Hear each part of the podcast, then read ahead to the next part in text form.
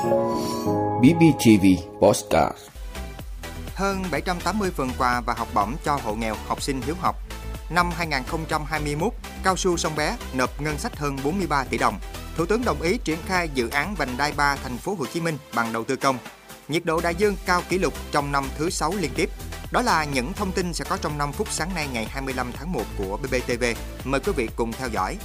Thưa quý vị, ngày 24 tháng 1, đoàn đại biểu Quốc hội tỉnh Bình Phước do tỉnh ủy viên, Phó trưởng đoàn phụ trách đoàn đại biểu Quốc hội tỉnh Bình Phước Điểu Huỳnh Sang làm trưởng đoàn và các đại biểu Quốc hội khóa 15 Nguyễn Tuấn Anh, Huỳnh Thành Trung cùng các nhà tài trợ đã tổ chức chương trình tặng quà cho các hộ nghèo nhân dịp Tết Nguyên đán nhâm dần 2022 cho 6 huyện thị xã trên địa bàn tỉnh. Chương trình đã trao 726 phần quà cho hộ nghèo, gia đình chính sách, người có công và 60 suất học bổng cho học sinh nghèo hiếu học với trị giá trên 400 triệu đồng đến hơn 780 lượt người thuộc các huyện Bù Gia Mập, Bù Đốp, Lộc Ninh, Chân Thành, Hớn Quảng, Bình Long. Toàn bộ quà và kinh phí do đoàn đại biểu Quốc hội tỉnh vận động các nhà hảo tâm, tổ chức doanh nghiệp trong và ngoài tỉnh ủng hộ tài trợ. Cũng trong chiều cùng ngày, đoàn đại biểu Quốc hội tỉnh Bình Phước khóa 15 gồm các đại biểu Phan Viết Lượng, Phó chủ nhiệm Ủy ban Văn hóa Giáo dục của Quốc hội, Vũ Ngọc Long, tỉnh ủy viên, Phó trưởng ban tổ chức tỉnh ủy, thăm tặng quà Tết các hộ nghèo trên địa bàn huyện Đồng Phú và thành phố Đồng Xoài. Tại huyện Đồng Phú, đoàn đại biểu Quốc hội tỉnh đã đến xã Tân Lập trao trực tiếp 50 phần quà cho hộ nghèo của xã và gửi 50 suất quà cho hộ khó khăn của xã Tân Hòa, mỗi suất quà bằng tiền mặt 500.000 đồng. Tiếp tục chương trình, đoàn đã đến phường Tân Xuân, thành phố Đồng Xoài, trao trực tiếp 50 xuất quà cho hộ khó khăn phường, 25 xuất quà cho hộ nghèo phường Tân Thiện và gửi 25 xuất quà cho hộ khó khăn của phường Tân Đồng. Tổng trị giá 100 xuất quà này là 50 triệu đồng. Với phần quà được trao tặng tuy nhỏ, nhưng đoàn đại biểu Quốc hội tỉnh hy vọng sẽ mang lại niềm vui cho các hộ nghèo, động viên họ vượt qua khó khăn, đón Tết cổ truyền thêm ấm áp hơn.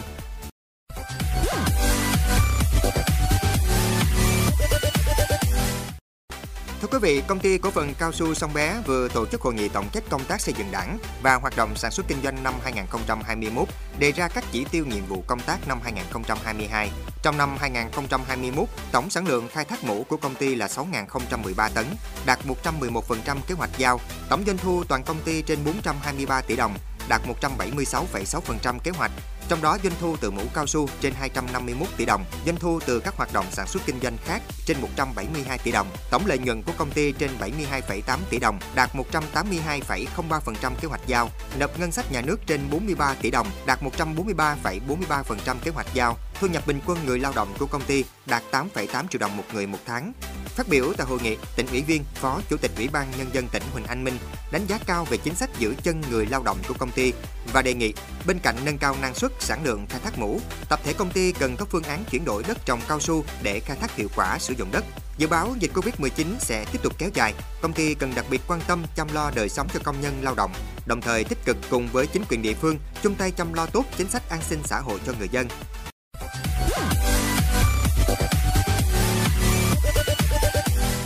Thưa quý vị, Văn phòng Chính phủ vừa có thông báo kết luận của Thủ tướng Chính phủ Phạm Minh Chính tại cuộc họp về dự án đường vành đai 3 và vành đai 4 thành phố Hồ Chí Minh. Theo đó, Thủ tướng kết luận hai tuyến đường này vai trò quan trọng kết nối vùng kinh tế trọng điểm phía Nam.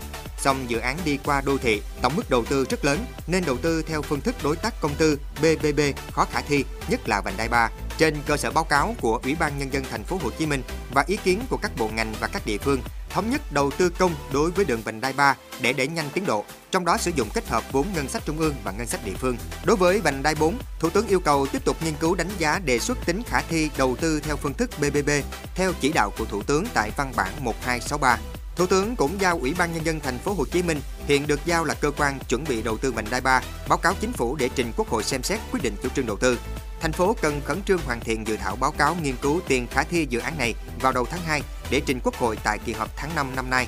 Ngoài ra, Thủ tướng giao Phó Thủ tướng Lê Văn Thành thay mặt Thủ tướng trực tiếp chỉ đạo tổ công tác và công tác triển khai các dự án đường vành đai 3, 4 thành phố Hồ Chí Minh, bảo đảm tính khả thi, tiến độ, chất lượng, tiết kiệm, hiệu quả. Hiện tổng mức đầu tư giai đoạn 1 vành đai 3 sau khi rà soát ước tính hơn 85.400 tỷ đồng, trong đó chi phí giải phóng mặt bằng chiếm hơn 44.400 tỷ đồng, gần 32.000 tỷ đồng là phần xe lắp và thiết bị, phần còn lại là chi phí quản lý dự án, tư vấn, dự phòng. Theo cập nhật mới nhất của của Sở Giao thông Vận tải Thành phố Hồ Chí Minh, Dự tính thời gian chuẩn bị đầu tư tuyến đường này thực hiện từ nay đến năm 2023, giai đoạn 2023-2024, các địa phương sẽ xong giải phóng mặt bằng và hoàn thành toàn bộ dự án vào năm 2026.